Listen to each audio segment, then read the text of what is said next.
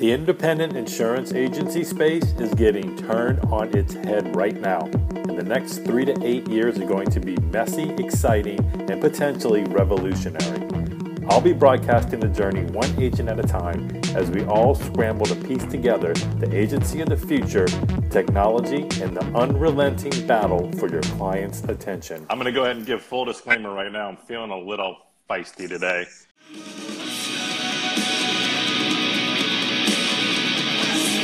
You are listening to The Insurance Scramble.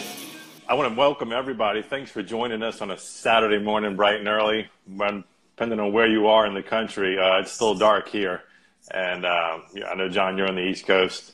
Uh, but I'd like to thank everybody who's tuning in. Uh, this is The Insurance Scramble Live, where uh, for the second week in a row, I'm joined by uh, my good friend, uh, John Bachmann here, claims specialist out of Boston. Uh, and we've been talking about claims guys and agents, insurance agents, and how historically we have not uh, communicated or uh, saw eye to eye. I've been on the same page, you whatever, fill in the blank there you want.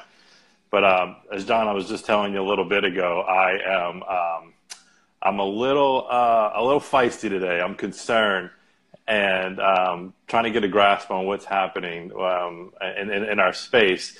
And I'll tell you why in a little bit. But first, I um, want to acknowledge you. You had an article that came out this week in Agency Nation uh, called Bridging the Gap, which is, you know, uh, goes right in line with what we've been talking about. Uh, you want to share a little bit of that for us? Yeah, I was uh, pretty excited about it. Uh, Joe Gingola over at Agency Nation asked me uh, if I was interested in writing an article. I was like, yeah, absolutely. And we're just toying around with different ideas, and one thing that I've been struggling with, and he came up with it right away, was what about the communication gap between the claims folks and the agency folks? And it's like, man, I've been thinking about it. It's a great topic, but it's a great place to start uh, because there is a gap there.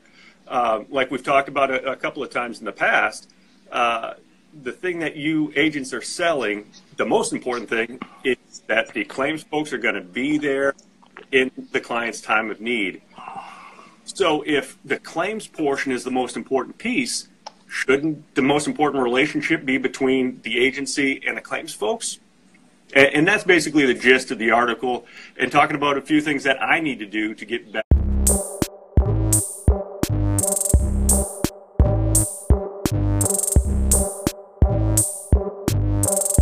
You know, we, st we started diving into Bill Wilson's book last week, When Words Collide, and really uh, the gist of that is resolving uh, claims before, or I'm sorry, not before, after denial is initially reached. So you got, you know, claims disputes, can you solve them um, even after the first denial?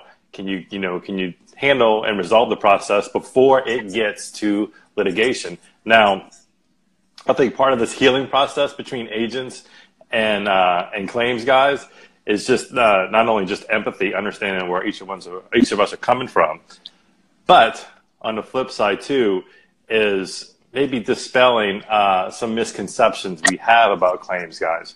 Um you know, we look about we look at look we look at first denials in claims. Is it a stall tactic? You know, a lot of us times we think, okay, are they, are they denying a claim because they just want to stall the process? Um, so a lot of those misconceptions, I think, have created some friction between you and I in general.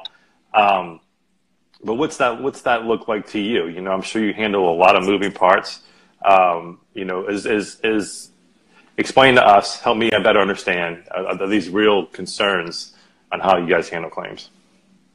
Yeah, so I, I always try to equate, I'm a sports guy, so I equate um, all insurance to some kind of sports analogy. And yeah, when it comes to the claims team, we're like the offensive line. The only time we're really noticed is when something bad happens, right? So it's already a tough position right there. Um, and you mentioned some other carriers as well uh, earlier. I, I'm, I'm not going to be as bold as you and come after him. You said you were a little feisty this morning. Um, no finger pointing, just, just thoughts that come in my head. But it... it It puts us in a bad position. I worked for two carriers where we were all about the customer experience. And the first thing that happens when a claim comes in, no matter how bad it may sound in terms of coverage, the first thing we're trying to do is find coverage. And even if it's some kind of crazy flood where we know every single time it's going to be denied, we're digging in and we're trying to find the coverage. We're sending independent adjusters out to see if we can find coverage.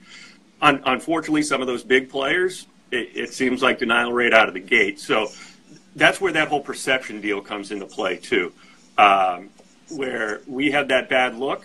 But if you, they're dealing with a, a great carrier, a great claims team, and, and the independent agents are dealing with the right folks in terms of the claim service, things will start to turn around. We'll get a better perception about all of this.